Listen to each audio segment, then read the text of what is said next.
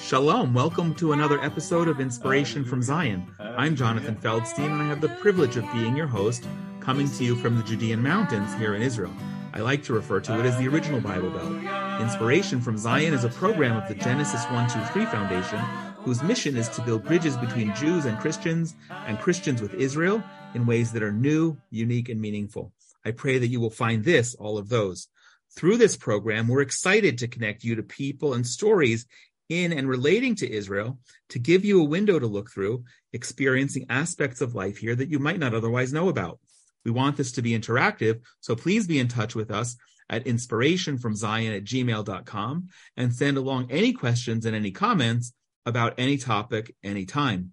Or you can reach us at genesis one two three dot co or follow and like Inspiration from Zion on Facebook, Instagram, and Twitter.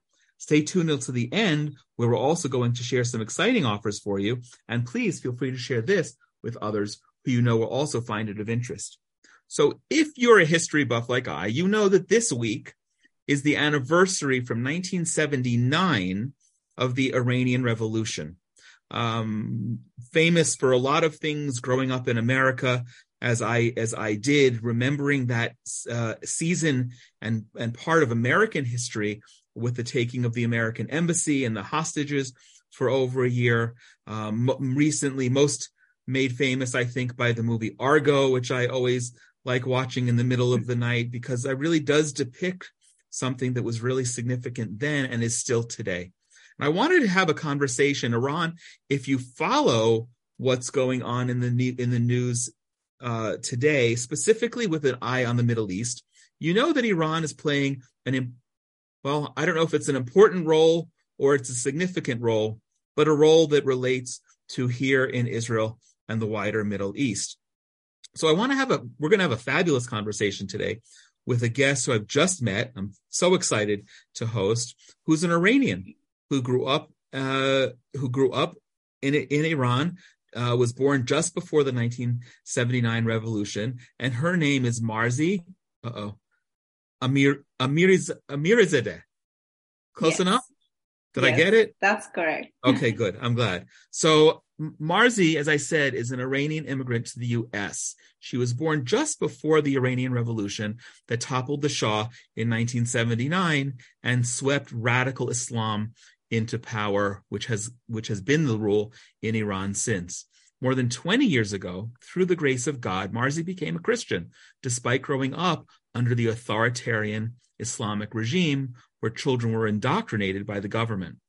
After becoming a Christian, Marzi shared her faith with fellow Iranians by distributing thousands of Bibles, and I want to hear about that, and participating in the underground Iranian church. In two thousand nine, she was arrested in Tehran for promoting Christianity and was thrown into the notorious Evin prison, which is one of the most brutal prisons, not just in Iran, but the world. While in prison, Marzi endured months of mental and physical hardships, including intense interrogation. She was sentenced to death by hanging, remember, for simply being a Christian. Finally, under pressure from human rights and Christian organizations, the Iranian government released Marzi, and she immigrated to the United States, where she became an American citizen. Marzi moved to Atlanta and enrolled in Georgia Tech University, where she received her bachelor's and master's degree in international affairs. And just before we began uh, recording, I was we were speaking about our um, respective fluency in languages that are not our original languages. And I was complimenting her that just being in America eleven years, being able to communicate the way she does, getting a bachelor's and a master's degree, and being an accomplished author really speaks a lot to her capabilities. She's an author, she's a public speaker, an activist for religious freedom, and has been a candidate for Georgia's House District sixty-seven. Her first book, which I, I haven't read yet, but I'm dying to get a copy of, Captive in Iran, recounts her capture and imprisonment and was published in April two thousand thirteen. Marzi has also shared her inspiring story in the United States and around the world in order to bring awareness to people and policymakers about the ongoing human rights violations and persecution of religious minorities in Iran. And we're going to speak about that a bit today as well. Marzi's primary mission is to warn fellow Americans that freedom must be cultivated and defended. Marzi feels a deep gratitude to the U S and its people, which have given her so much in a relatively short time. She feels a responsibility to stand up and to serve and to encourage her fellow Americans to fight for their values, their faith, and their freedom. Now, Marzi's second book, A Love Journey with God, was recently re- uh, released and is available on Amazon. Also, I'm dying to get a copy, and I encourage you to as well. A Love Journey with God recounts how Marzi found God, the struggles she experienced as a Christian woman in an Islamic country, and how God can turn any situation into a triumph. Marzi, it's such a delight to have you. Welcome to Inspiration from Zion. Thank you so much, Jonathan, for having me uh, on your program. Uh, it's truly an honor for me to share my story through your uh, platform with is- Israeli people. Yeah. Now, twenty years ago, if we were having this conversation and you were in Iran, you would get in trouble for having a conversation with somebody in Israel, wouldn't you? Of course. Uh, any connection with uh, um Jewish people uh, and doing interviews, whatever they consider us uh, like spying uh, for Israel.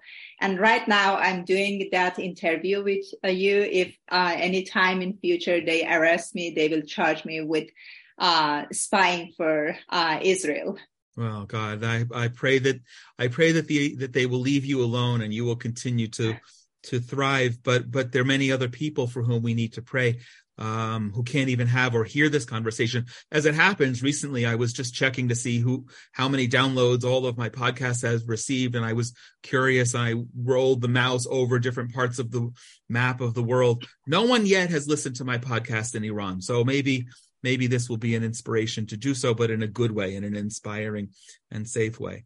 So you were born just before the revolution, and I'm sure you don't remember it, but it must have impacted your life through your family. Can you talk about that? Yes. Uh, unfortunately, I didn't uh, have a chance to live in freedom. And um, as you mentioned, I was born um, just before the revolution uh, in Iran. But I remember from my childhood, I was very curious about uh, freedom, about the time before the revolution. My mom, I remember she had many magazines uh, which called uh, uh, Women of the Day, and many books from that time. And I was curious. I was keep reading those uh, magazines and watching uh, and uh, looking at the pictures of women, how they were dressed. And I could see my mom, um, my parents' pictures, and they shared lots of great stories with me. Uh, that's why, you know, I I always uh, wanted to experience uh, the same freedom. But from my childhood, Uh, I faced Islamic, the harsh Islamic rules. And uh, at the age of seven, when I went to school, uh, they forced us to have compulsory hijab um, and um, many other Islamic rules that they forced us to obey those Islamic rules at school. And um, I had uh, struggles uh, from my childhood uh, following this, the Islamic rules.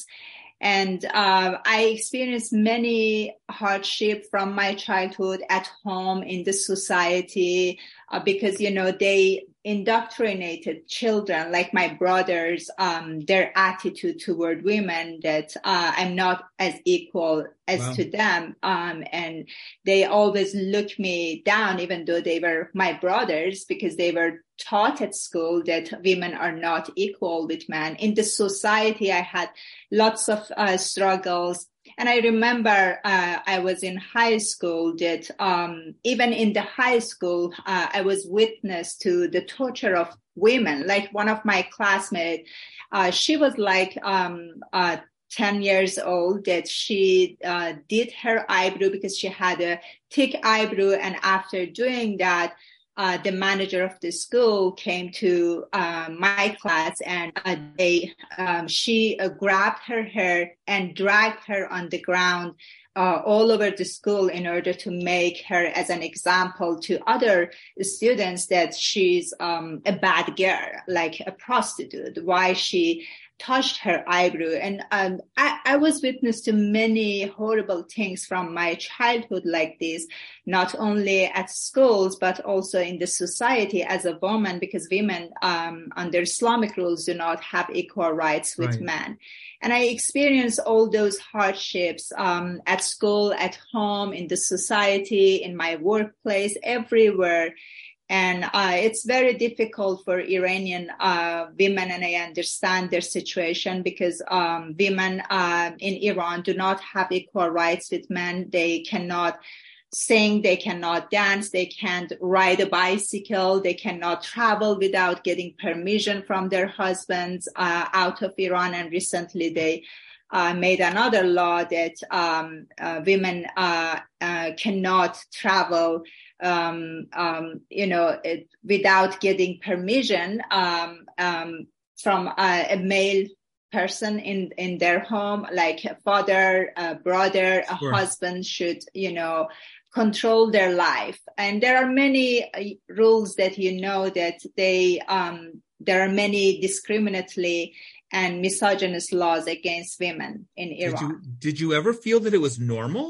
You grew up knowing nothing different, but it sounds like from a very young age, you knew that there, that it wasn't right. No, it, it wasn't normal to me because, you know, uh, as I mentioned, uh, my parents always shared great stories that um, they had before the revolution, and I could see their pictures, how they were free to choose what they wanted to wear. They were wearing shirts and nice clothes. And um, I could see, you know, the pictures of my relatives, the stories that they shared with me. That's why, to me, from my childhood, I always was fighting against these um, rules against me. And uh, I had many challenges, as I said, at school, at home. I From my childhood, I always was fighting against these harsh rules, and I didn't like it. I couldn't believe that. Why? What's the problem? And I always um, had to compete with my brothers to prove myself that I am equal as you. Sure. Why I should do that? Um, and to me, it didn't make sense that they told me that you are half of a man, a man, and I couldn't accept such a thing. Well, I understand that. Did you, growing up, have friends who girl girlfriends who also felt this way, or, or were you unique in standing out and, and resisting? You know, um, most of the girls had the same feeling, um, but they had fear to fight against it. And um, I could see many girls, they were silent and they were obeying. Um, because, you know, they were controlled by their fathers, by their uh, husbands, by their, you know, brothers. And um, they had so much fear, and also by the regime, because, you know, even for walking in the streets, we had so much stress because the morality police were everywhere to arrest you for crazy reasons, for just not having a proper Islamic hijab, having nail polish, having um, wearing um, boots, wearing uh, nice sunglasses. For whatever really? reason, women could get arrested. And that's why, you know, most of um, women and girls um, during the time that I was living in Iran, they they try to obey, to be silent uh, against these harsh rules. But from my childhood, I always, I was Uh, a kind of troublemaking uh, girl. I always try to fight against these harsh rules. For example, I loved riding my bike. And from my childhood, I was riding a bicycle and uh, in front of, um, you know, our home. And we had a neighbor uh, who was a cleric, and his wife uh, always stopped me in the street and telling me that you should not ride your bicycle, you're a girl. And I always complain to my mother why she's interfering in our, um, yeah. uh, it's not um, her business that I'm riding my bicycle. And my mother tried to be respectful with her because, you know, um, her husband was a cleric, and um, they could uh, make trouble for us.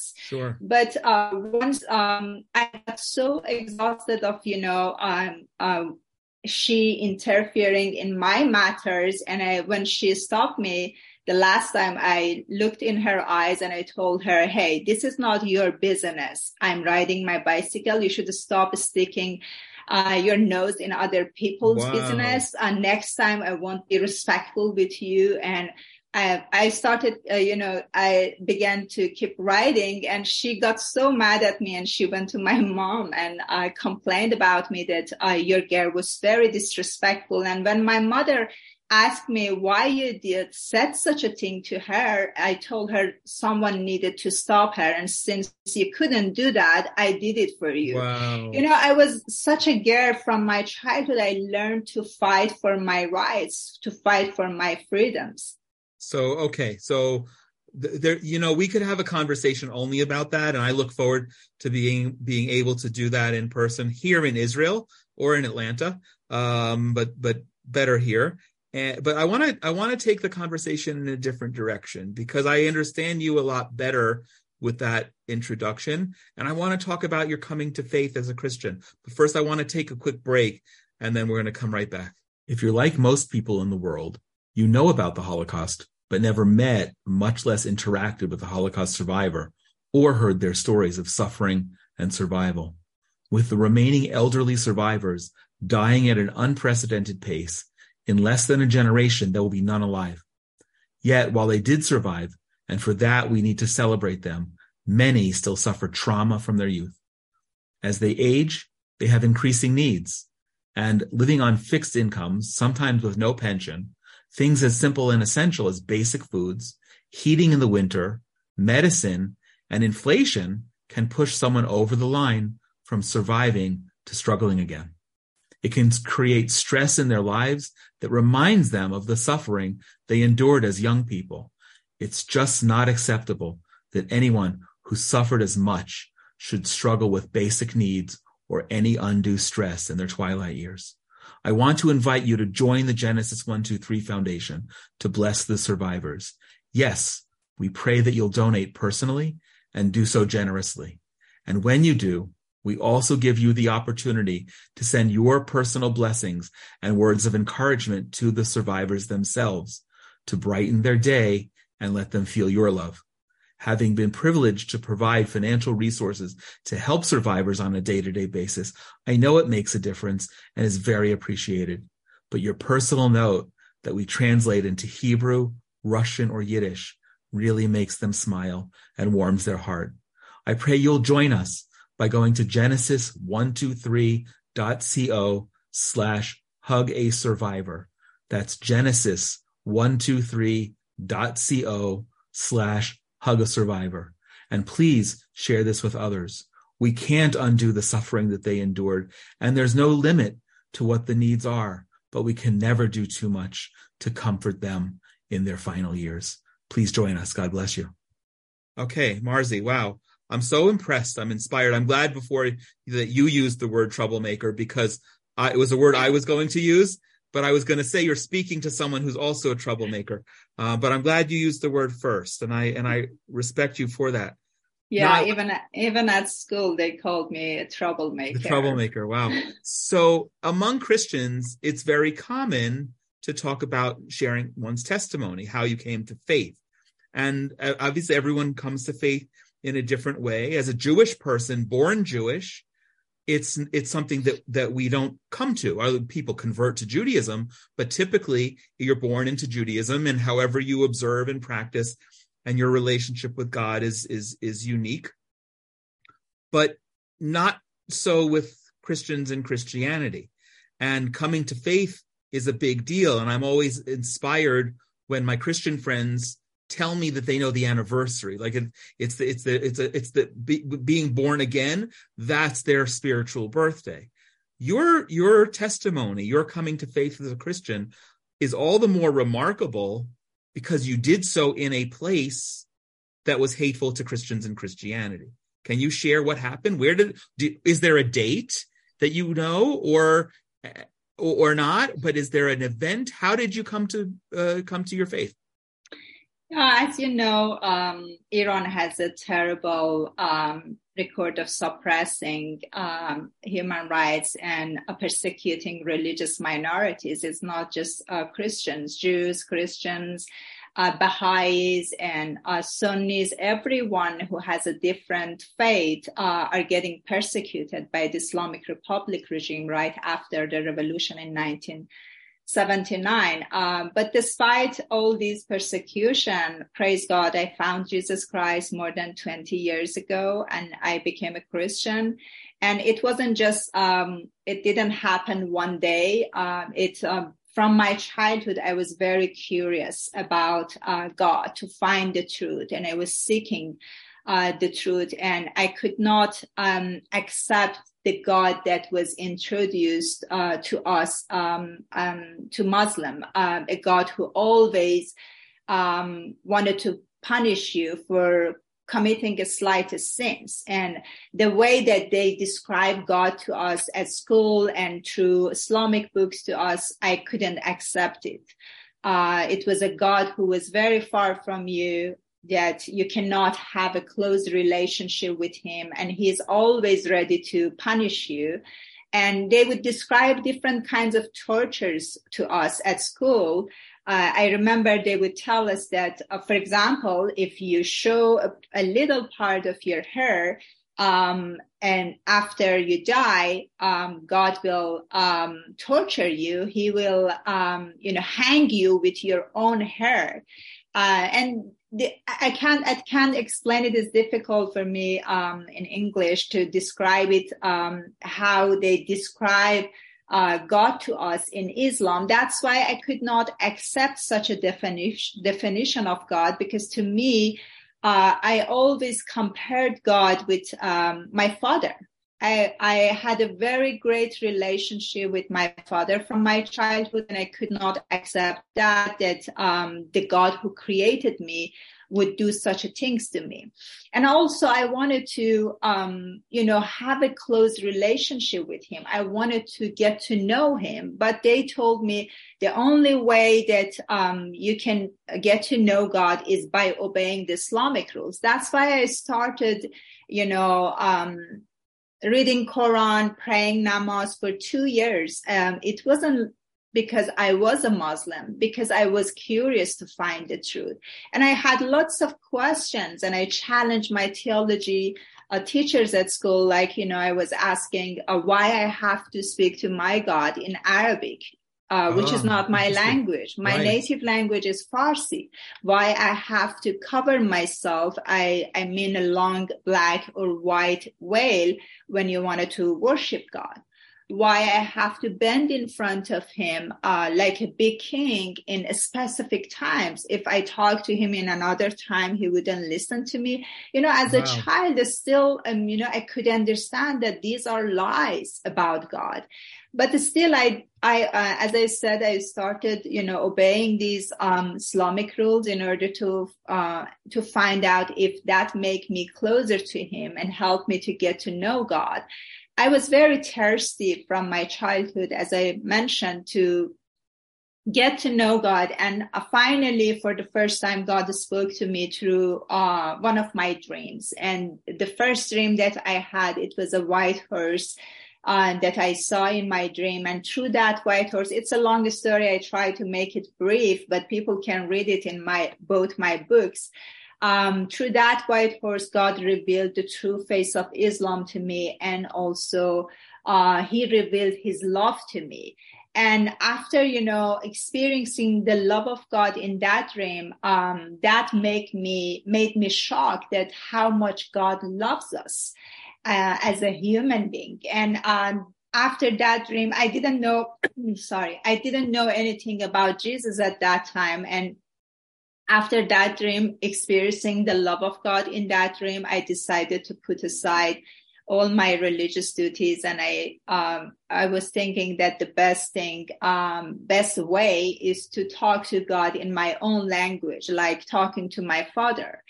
And uh, one day, one of my friends talked to me about uh, Christianity and about Jesus. She has converted to um, Christianity, and she shared about Jesus, uh, that Jesus is the Son of God who, who came to this uh, earth to free us from our sins. And I couldn't believe that, because uh, to me, Jesus was only a prophet, and uh, I could not believe that he was a, he was the Son of God. and who he came to this earth to make, to save me. Um, but since I was curious, I got the Bible, I started reading, and other dreams um, happened. Uh, I had more dreams. Um, miracles started happening. I had uh, the experience of healing the first time that I attended uh, in a church. And, you know, during this time, um, it was like, you know, a year that I I was experiencing uh, God. I was, um, you know, in relation, in such relationship with Him. Sure. And um, I had the experience of healing, as I mentioned, and I began began to believe in uh, Jesus. But still, you know, reading Bible, I had lots of questions um, about the Holy Spirit. I never experienced such a thing. And um, the day that I, one day I had a very great experience uh, with God, uh, that was the day that I received the um, the flames of the Holy Spirit. And uh, it was the day I was in my room alone. I was praying to God. I received the uh, flames of the Holy Spirit. And I began to pray in tongues, which is one gift in uh, Bible that Jesus promised, a lot of gifts after you gave your heart to Jesus. And I started praying in languages that I never learned in my life. And while I was praying, worshiping Him, I saw Jesus uh, for a few seconds right in front of me. He was in a white clothes, and beside Him there was a large throne which was covered with shining golds. And I could not believe my eyes that I was seeing such a thing. And I was crying at that time because it was the first time I could experience God very close to me. And um it took like hours. I could not stop my mouth. Uh, I was keep worshiping Him. And um, I couldn't understand the the words that I was telling to yeah. God at that time. But I knew what I was telling to Him, uh, wow. even though I didn't know what languages I was talking to Him. And it was after that great experience that I um, that I found out that Jesus is the truth, and I um, all my doubts were disappeared sure. um, at that time, and I dedicated my whole life to Jesus from that day on. And and what did your family think? First, what did your family know about this, and what did they think about this? Um.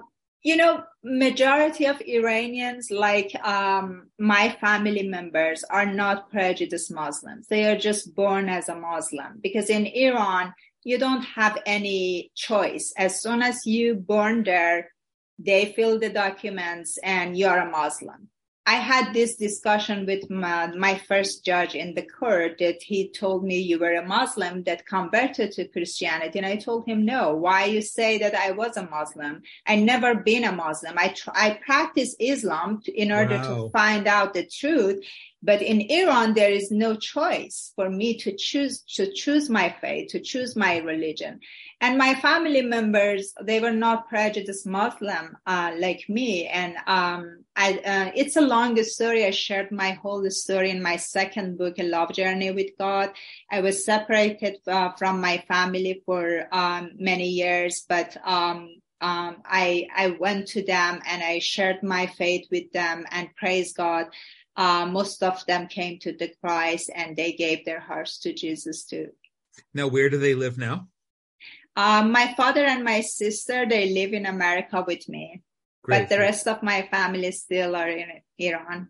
By choice or? Um, I, I, as I said, it's a long story okay. that uh, I was separated. My mother got divorced from my father many years ago. Okay. And um, my brothers, um, you know, are living in Iran. I'm not uh, in contact with them. Um, and I was separated, um, from my family, uh, for many years, um, because of, you know, what my mom did to my father and my brother's betrayal and many things. It's a long, okay. there are lots of details. I don't want to take time. Fine. I go to my life story for, an, for another conversation, and for people, another good reason for people to get your books. Now, I'm fascinated. You, As you you just said it, you gave your whole life to Jesus. And and part of that then was distributing Bibles, not just a few, but thousands. You were out there. You were, I mean, if you were a troublemaker before, my goodness, you must have known this was going to cause you problems, no? Yes, we knew that. Uh, actually, after, you know, I became uh, a Christian, I, I was thirsty to know more about Christianity. And as you know, in Iran, it's not possible. There are many underground churches uh, in Iran, um, but uh, I was thirsty to know more about him. Uh, that's why I had to leave the country. I went to Turkey, and it was in two thousand five that I met my best friend, Maryam Rostampour, and we became very close friends, like sisters from the beginning. And after finishing some uh, theology and leadership courses um, in Turkey, Uh, we returned to Iran uh, because we wanted to give the same message to our people, um, and we wanted to share with them what we experienced. And um, f- for the first few months, we didn't know what to do, and we were two girls. Um, and as I mentioned, uh, women um, are not equal with men. There are many restrictions um, yeah. against women. And we prayed, we asked God how we can serve him, how we can share the message of salvation with our people. And he talked to me through Bible, and um, we we started, we talked to our pastor in London, and we asked them to send thousands of um, Bibles to Iran. Uh. And it was very difficult for them because they had to find an illegal way to, um, you know, to smuggle all sure. those Bibles. They had to print those Bibles, and every in, time in we would receive, uh, yes, it was a small um, New Testament, and that was um, very good for, you know, taking a lot of them with us, and they printed, they sent it to Iran. Every time we would receive like a few thousands of Bibles, and uh, we would carry them uh, during their nights, uh, and um, carrying like, you know, one hundred forty New Testaments in our backpacks and put them in the mailboxes. And praise God, as you mentioned, we were able to distribute twenty thousand Bibles in Tehran and a few other cities. We took Bibles to even the most holiest Um, when I say holiest place for Muslims, uh, like, you know, the shrines that um, in uh, the city of Qom, which is a very religious city. And we took the Bibles even in the into um, the famous shrine that thousands of people every every year go for uh, worshiping. Uh, we felt that we can put, you know, Bibles there for people when they go to worship and pray, because people, you know, are ordinary people. They, um, they just, you know, go to these places to have a relationship, uh, with God, to pray to him for their needs. And we thought that's the best way, uh, to put those Bibles in that place. And many places we, you know, put the Bibles and distribute twenty thousand Bibles. Um, praise God, nothing happened to us. When I say nothing, um, it wasn't like, you know, it was easy for us to distribute those Bibles. There were many times that we were so close to get caught, and, uh, but God saved us. That's amazing. So I want to, I want to take a break, but when we come back, I want to talk to you about You, you you had all of these experiences where you were close to getting caught, but you didn't get caught. But then one day you did get caught. And I want to come back and talk about that. I want to pause in the conversation for just a moment to invite you to join us in one of the really incredible programs that we do as part of the Genesis one two three Foundation. This year, we have been going out all throughout the Judean mountains to show love to soldiers who are stationed keeping us safe from the threat of terrorism. It doesn't matter if we're in a burning heat wave or temperatures below freezing before the wind chill. They are out there guarding strategic points that have a high risk of terrorism.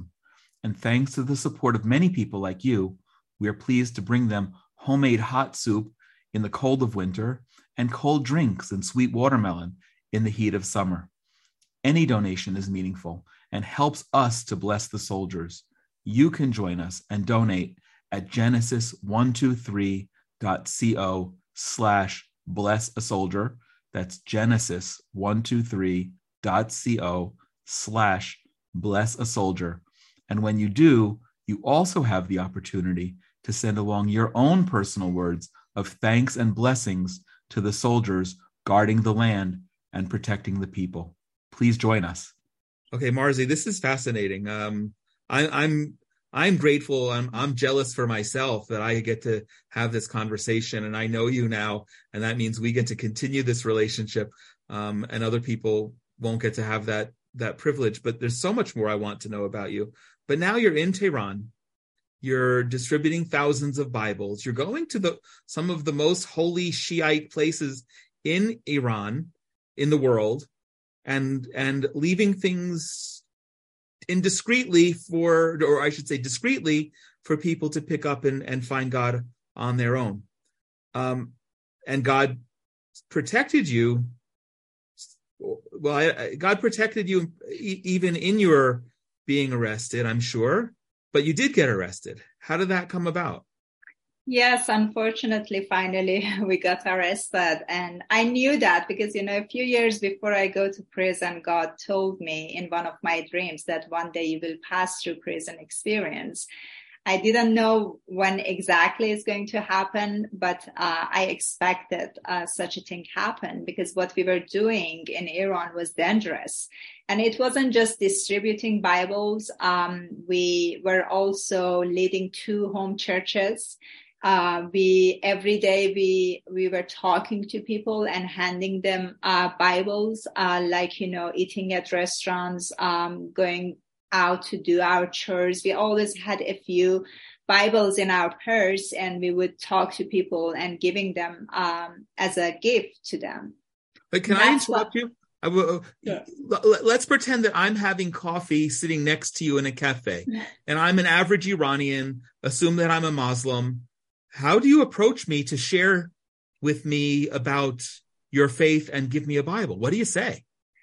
Uh, you know, it's, uh, let me share uh, one uh, amazing story. For example, uh, my friend Maryam, uh, she went out to, she went to a library to purchase a few books, and um, she was there. And every time for talking to people, we would pray and ask God to show us the right person to speak. And uh, the conversation would start it immediately, you know, and God would show us that person, um, who is that person that we need to talk. And we would start a, a conversation about weather, about, you know, something. And then uh, we, you know, Iranians are um, very uh, kind people. They like, you know, to uh, greet each other, talk to each other. That's why they're not like, you know, close people. If you go and talk to them, they push back. And, um, one story that I was sharing that uh, Maria went to the library to purchase some books, and uh, she was looking at the books and she heard a conversation between the manager and one person. One, a man came to the library. And he was, um, it was a bookstore, sorry. He, um, he was in rush and he asked the manager if they have a Bible. And the manager, Mariam told me, that got, um, a little, you know, suspicious because, uh, you can't find Bible in any bookstores. And he told the, the man that, no, we don't have Bible. We don't sell Bible, uh, here. And um, Mariam heard the conversation and she said uh, she waited for him to go out of the bookstore. And as soon as he went out, Mariam went to him and said, hey, I heard your conversation that uh, you were looking to find a Bible. I have a Bible. And he got very excited. And Mariam asked him, may I ask why you were looking uh, for a Bible? And he told Mariam that uh, he had a dream last night, and uh, God told him to go to the bookstore, to a bookstore, and purchase a Bible, and then come to a mountain. I wanted to talk to him, and he. That's why he obeyed, and he went to that bookstore. But he didn't know there is no Bible in bookstores, and uh, God, you know, arranged this for Mariam to be at the same time in that yeah. bookstore to give him that Bible. And he had his backpack, uh, backpack, um, and he was ready to go to the mountain. And Mariam told me he, he, he got very excited. He thanked her and got the Bible and rushed. And he said, I, I need to go to the mountain because God wanted to speak to me. There were amazing stories okay. like this that, you know, uh, whenever we went, we went to restaurants to doing, uh, do shopping or do our chores, we would, you know, um, confront with some people, uh, like him. And some people would share with us that, you know, uh, they were searching to find the Bible for years and they could not find it. And they, they got very excited as soon as they heard that we were Christians. And then, you know, Uh, as you uh, you asked me how you share your story after opening a conversation, then, you know, I would say that I'm a Christian, and th- then I would share my experience with Jesus, that what happened, I gave my heart to Jesus. There are lots of stories that um, it takes a lot, a long time if I wanted to share some of them, um, but there are amazing stories that I shared uh, in both my books, uh, that's how I talk to people about Jesus. So I'm glad I asked. Thank you. Now let's come back to your getting caught. And and how did, so how did that happen? Oh, yeah. Um, I forgot to mention, sorry. Uh, no, I cut you off. Yeah, finally, finally, you know, um, we we don't know exactly what happened. Who By the way, you're saying it with a smile. You're happy. It's almost gleeful. Yeah, I'm. Uh, I always smile. Um, but uh, you know, it was a difficult experience, Jonathan. Yeah. Uh, but uh, I'm happy because you know uh, we were able to talk to many people about our faith outside prison and even in prison. That was a victory to me. That wasn't, you know, a defeat when we got arrested. Um, Some people, as I mentioned, they reported about us. We don't know who exactly reported that, um, but they told us that they, uh, their God, some guards uh, saw us. We were talking, we were talking to people and handing them a Bible, and as a result of that, they uh, arrested us in two thousand nine, and they sent us to the most horrible jail for fourteen days. And after that, they sent us to Evin prison, which is a very notorious and infamous prison in Iran. And without going into all of the details, because it's in the book, and and and there's also not time, but you're in prison for a number of months, and you're being subject to physical and emotional harassment. What, what, how did you endure that? Okay. Um, let me tell you that, uh, praise God, we were not tortured physically. Um, and we were not raped or tortured, because this is something that is keep happening in Iranian prison. From the beginning, you know, my sisters, uh, my sister and Mariam's sister, immediately after they, uh, noticed that we got arrested, they, Uh, re- re- they uh, shared this with our friends outside Iran and other Christians. They started advocating for us immediately. And uh, when uh, a case gets international um, attention, um, the regime usually try not to do horrible things um, because of, you know, they, their reputation. They wanted to say that uh, we didn't do anything to these people. But honestly, if uh, it wasn't because of the international um, um, pressure and um, Christians uh, all around the world started immediately advocating for us, Um, I think one of the reasons that uh, we were not um, uh, tortured physically is because of that. Okay. Uh, otherwise, anything could happen to us. But you were sentenced to death. What ended up happening that you, you were ended up getting out of prison? Yes. Um, from the beginning, they put pressure on us to deny our faith in Jesus. They, one of our charges was apostasy, which is punishable by death. And um, they told us that you converted from Islam to Christianity. That's why um, you should be executed. And uh, we had this conversation in every court.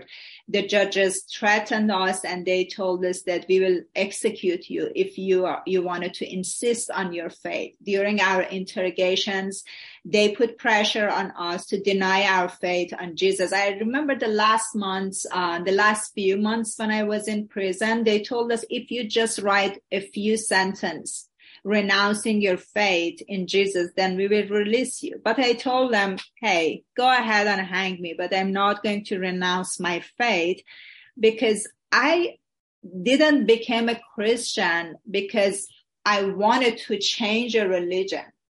Uh, to me, Christianity um, is not a religion. It's a relationship. And I shared my testimony with them that how I became a Christian. I met Jesus. I told them I met Jesus. I had all these experience with him. God talked to me through um, my dreams. I remember in one of the courts uh, when I told the judge that uh, God speaks to me through my dreams, he said, no, no way. He got so angry, mad at me. And he said, there is no way that God speaks to you. And I said, why? And I asked him a question. I told him, could you please tell me if you believe that God, we have a, because in Islam, you believe that uh, we have a mighty God that is able to do everything. And he said, yes, of course, God can do everything. And I said, okay, if God can can do everything, he's able to speak to me too. And he said, um, yeah, but um, uh, God only speaks to prophets, to holy um, people, not people, ordinary people like you. And I said, if God is able to do anything, God is able to speak to me too. You sure. can't tell uh, that he he's not able. And uh, I told him it is it is God who chooses who to talk to, who not to talk to, not you. And he got so mad at me. And I, at that court, I remember he was very angry uh, about my response. And um, yeah, there were, you know, many ways, uh, as I said, they pressured us uh, to renounce our faith in Jesus. But um, I told them that, you know, I told one of my interrogators, if you cut each part of my body, you're not able to separate Jesus from me. And don't try to, um, you know, push us to um, renounce our faith in Jesus. And at, at the last few months, I remember um, once he confessed and he said, I never saw people like you. He was in charge of arresting many Christians. And he said, honestly, we arrested many Christians, but we never experience, had such experience with two um you know, faithful people like you and your friend. We are, uh, you are very, um, um, uh, what we call it, it's a strong head. Um, and, um, you are not, we are not to able to convince you, because they, they brought professors, they different ways they used to, to convince us that we made the wrong decision and we need to um, convert back to Islam. And as I mentioned, they um, they sentenced us to death by hanging. And in the last court, the judge told us that if you wanted to insist, you will face this and you need to renounce your faith. But, you know, they, they understood that they can't do such a thing. And because of lots of international pressures, um, many, as I mentioned, many um, international organizations got involved, like Amnesty International. Pope from Vatican sent a letter to government because our news was everywhere. And many uh, Christian uh, organizations started advocating for us, and because of all these pressures, um, and of course, because of God's grace, yeah. they had to release us uh, finally. Um, but we were not safe in Iran. Um, even though they released us, they threatened us. They told us that you can't live as Christians here anymore. Um, you may die in an accident. Your house may catch on fire one day. Uh, because they did the same thing to other Christians, like uh, Pastor Haig, Pastor Sudman, Pastor Dibaj. Um, if you check their names in Google, you see they, they had the same story. Pastor Dibaj was in prison um, because of his faith, and Pastor Haig was um, advocating for him. And because of the international pressures, they had to release Pastor Dibaj, but after that, they uh, killed both of them. Got it.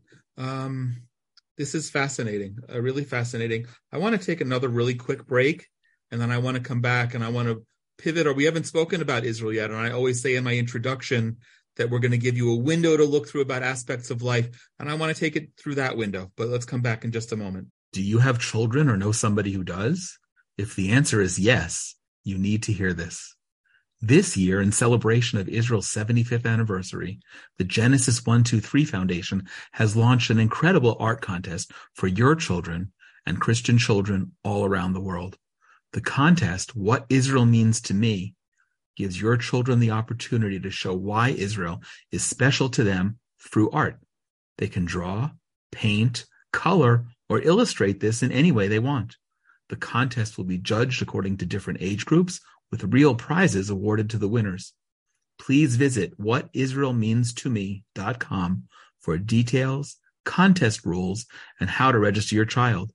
Deadline for submission of all entries is in April, and the announcement of winners will be at a live event on May fourteenth. Please don't delay in registering your child, and please share this with others who will also want their children to participate. Visit what israel means to me dot com and join us today. Okay, so Marzi, when you were talking before about distributing Bibles, you were very clear to say it was New Testament.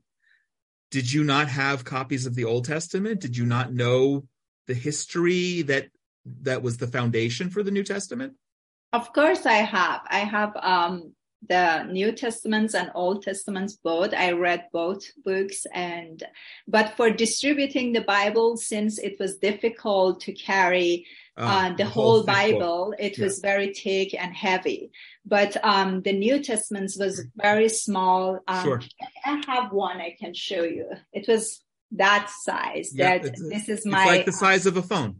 Yeah, but this thicker. is the whole uh, Bible that I have. I but still, uh, this is heavier than this. And the one that we had, this is included um, Psalms and uh, a few other books, but the, the New Testament that we had, it was a smaller, even smaller than this. Interesting.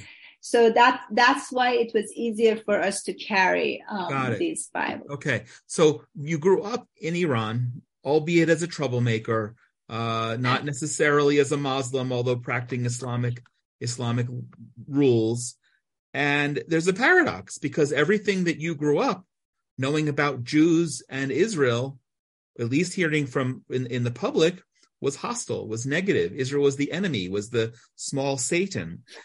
And, and you would have presumably no reason not to believe that. But when you become a Christian, your, your relationship with God, you've, you've used that example a number of times. You have a relationship with God, and it's, it's completely different from Islam. And because it's rooted in the Bible, you now suddenly have a relationship with the Jewish people. What was that transformation like? To me, it wasn't just uh, after, you know, I became a Christian. Um, from uh, from uh, my childhood, I remember at school, they forced children uh, to uh, say death to America and death to Israel before attending classes. And uh, they indoctrinated and brainwashed uh, kids from childhood that America and Israel are our enemies. That's horrible. But praise God, I never had such attitude uh, toward Americans, Israeli, anyone, because, you know, because of um, my parents who always shared great stories with me about their uh, friends, their Western friends before the revolution.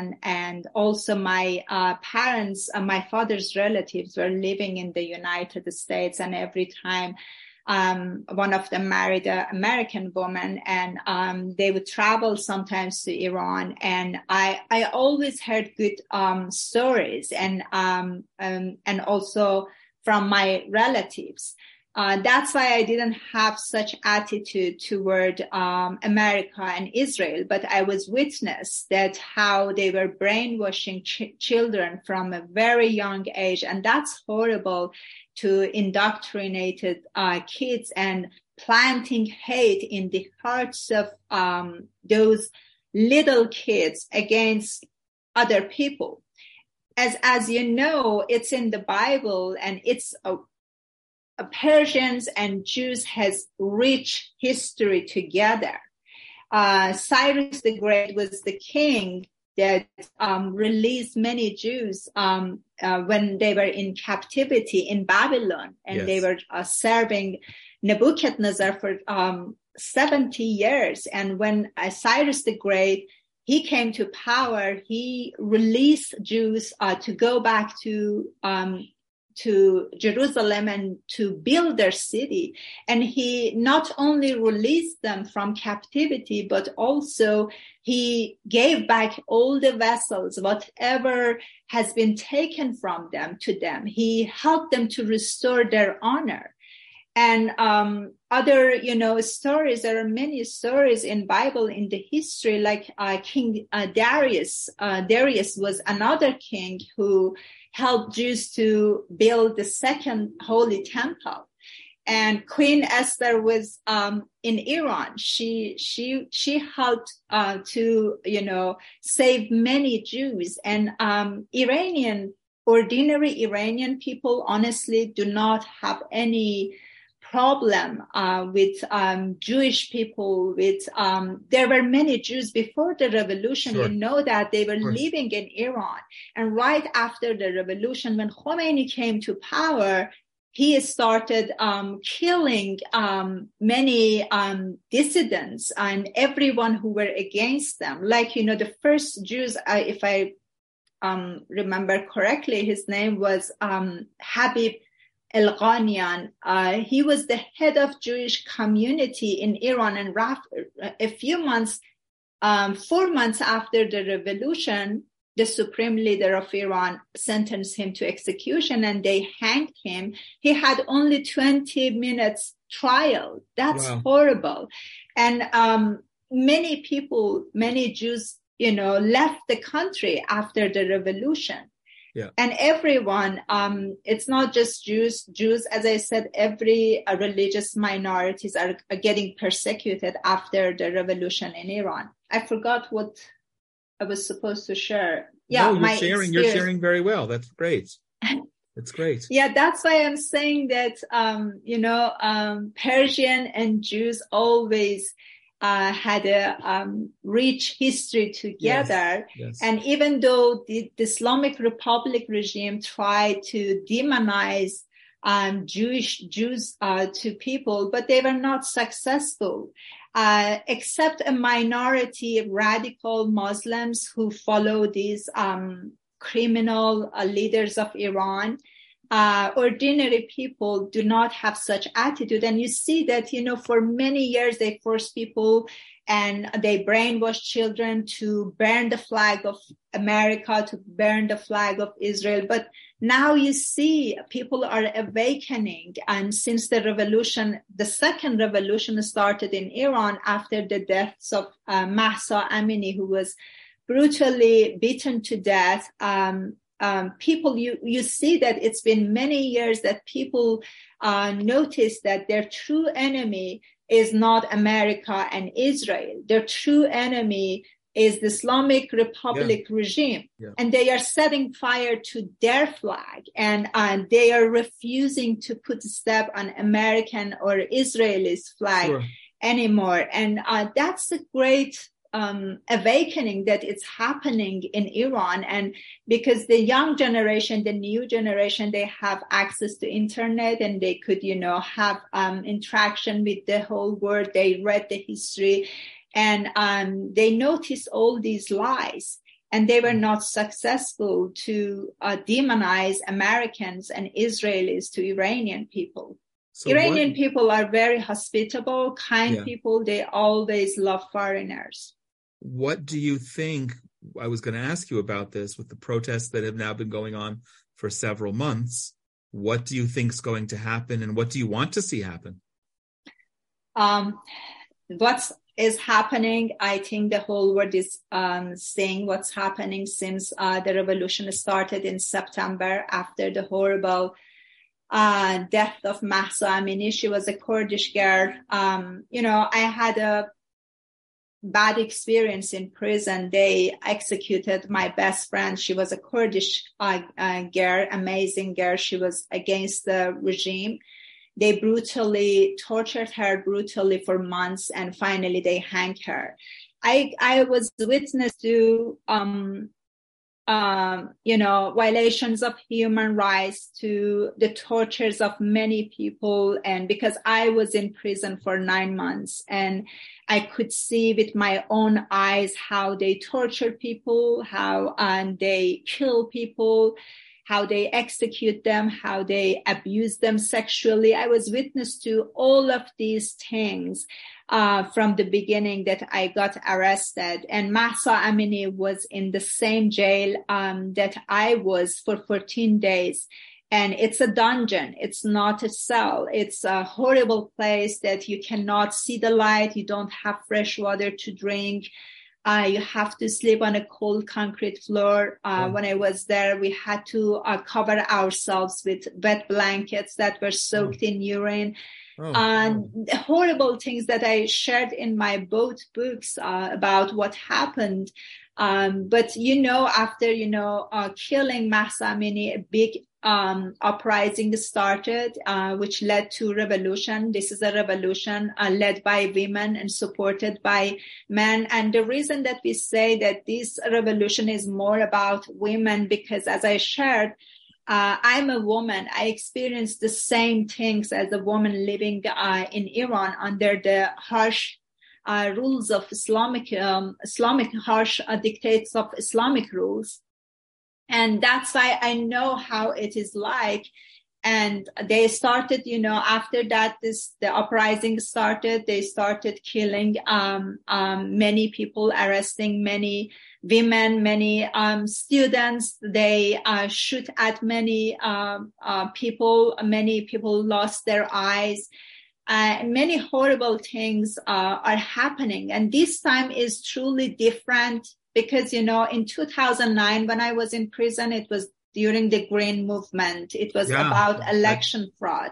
Right. And again, in two thousand nineteen, there was another um, uh, protest. Uh, it was more about um, economy, about um, the price of the gas. But this time is um, truly different because people are Uh, saying that uh, enough is enough. They are fed up with this Islamic regime and they are saying no to the Islamic regime. They are demanding democracy and regime change. They don't want this regime anymore, and they are saying that we will die for freedom.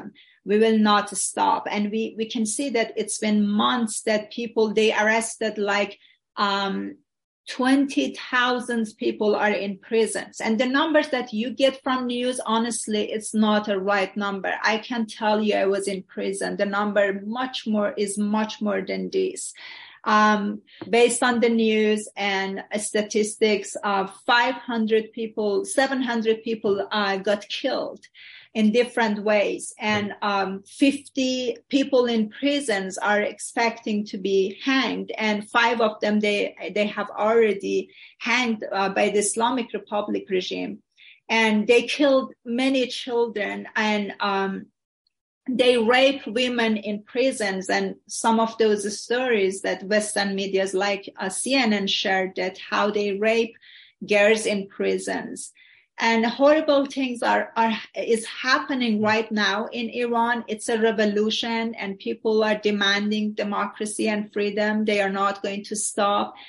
And the world needs to stop to stand with Iranian people, mm. with solidarity, because this time is different. And Iranian people are not fighting against their own enemies. This regime is the enemy of the whole world. And they are fighting against our mutual enemy. Yes. And uh, they are saving the whole world. And we need to stand them with, with them. We need to support them.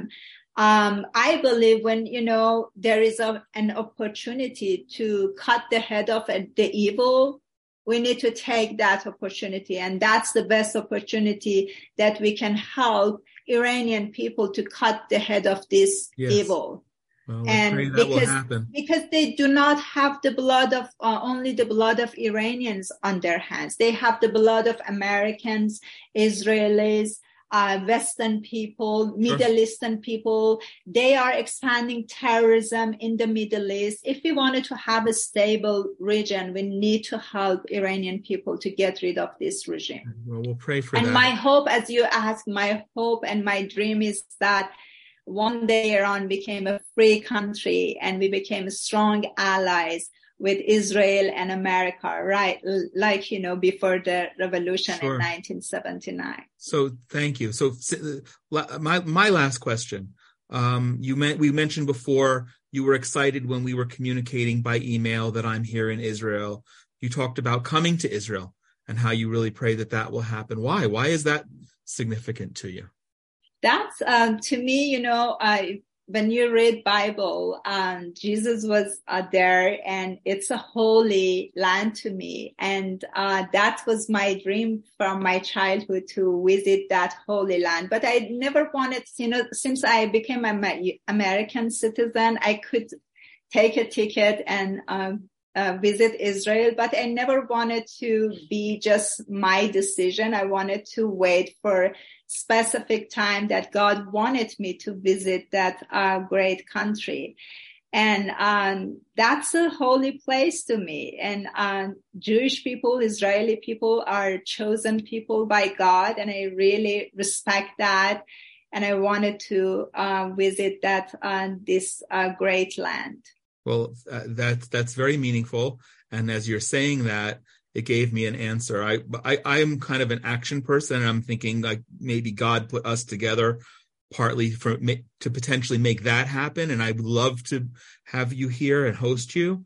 But I'm thinking what would be really um, especially significant is that if you were to come here, not this year, it's only in a few weeks, but next year to celebrate the holiday Purim, when we celebrate oh. Queen Esther and and and the saving of the Jewish people who wow. were in Persia at that time. I think that that would be really, really meaningful. Um, but you and I will communicate and get you here one way or the other. Yeah, I I really like to visit uh, Israel. Uh, I know by doing that interview with you, I uh, I would be considered by the Islamic Republic regime and a spy. From now on, I'm spying, and even visiting uh, Israel, you know, it's going to be like, you know, uh, mark me as a spying for Israel. You know that, but I don't care. It's, uh, I mean, I'm living in a free country, and uh, I would love to visit uh, your country. Good. Well, Marzi, I look forward to that happening.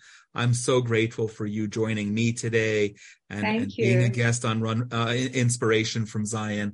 And I look forward to, uh, first of all, everybody go and buy Marzi's two books. Uh, wait, I had it in front of me. Tell, tell us, what are the titles of your books? Uh, Captive in Iran is just about um, nine months being in prison. Uh, and um, my friend and I wrote this book together, and we shared lots of stories. Um, it's not just our story that what happened to us. We also shared lots of other stories about prisoners in order to be their voices and to Great. Show to the world that what's happening in Iranian prisons. And my second book, A Love Journey with God, um, I shared my whole story because I felt I need to fill the gap, because many people had questions uh, how I could stand uh, on my faith in the face of execution by hanging. And I felt I need to share my whole story, that God took me to many difficulties, pain, sufferings, poverty, and he built my faith on by taking me to yes. all those difficulties. Well, thank you for sharing some of that today, and I look forward to this relationship continuing, and uh, pray that many people will listen, share, and then go go out and buy your book. Um, speaking of books, um, actually, I, we always end our episodes with a special offer. For over a year now, we've been offering every one of our listeners an opportunity to receive a special volume. We call it From Jonathan's Bookshelf. And all we ask is that our listeners do is follow Inspiration from Zion on social media.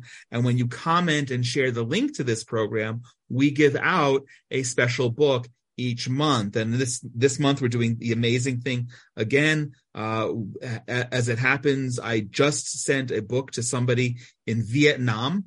From, wow. from, uh, yeah, that he was, he was a listener, and he won the book. And I'm so excited. It was very, very interesting, because when I went to the post office here in Israel, the guy didn't even know how to spell Vietnam in Hebrew, nor did I. So we had to figure that out because as he was looking it up on the computer. But yes, we actually go and send the books out. So please follow Inspiration from Zion and comment and share and uh, the link to this program. We're always grateful that this uh, podcast is sponsored by our friends at the Willow Run Greenhouse in Culpeper, Virginia. If you're ever in the area, definitely pop in and thank them for helping make programs like this possible. And also special thanks to the Coyne family for their meaningful sponsorship. Inspiration from Zion and all the Genesis one two three Foundation programs are made possible by donations, so please consider joining us to help continue the dialogue and build bridges. And because of the nature of the episode and because of the anniversary of the Iranian Revolution and what's happening with the new revolution in Iran, this episode I choose to have sponsored in honor of all of the brave people like Marzi who fought and those who are continuing to fight today for their own freedom. And I pray that that will uh, be soon. If you'd like to sponsor a future episode in honor or memory of a loved one or a special occasion or a or a God-fearing troublemaker like our guest today, please be in touch with us at inspiration from zion at gmail dot com. We'd love to hear your comments always as part of a dialogue and invite you to send any questions, especially questions you have about Judaism, for our Ask the Rabbi programs. Please share this with others who will also find it of interest, and continue to join us right here as we bring you more meaningful conversations about unique topics relating to Israel that you won't hear anywhere else. Wherever you are in the world, especially if you're in Iran, I pray that you and your loved ones are all safe and healthy, and send my blessings from right here in the Judean mountains. God bless you. God bless you, Jonathan. Hallelujah. Hallelujah.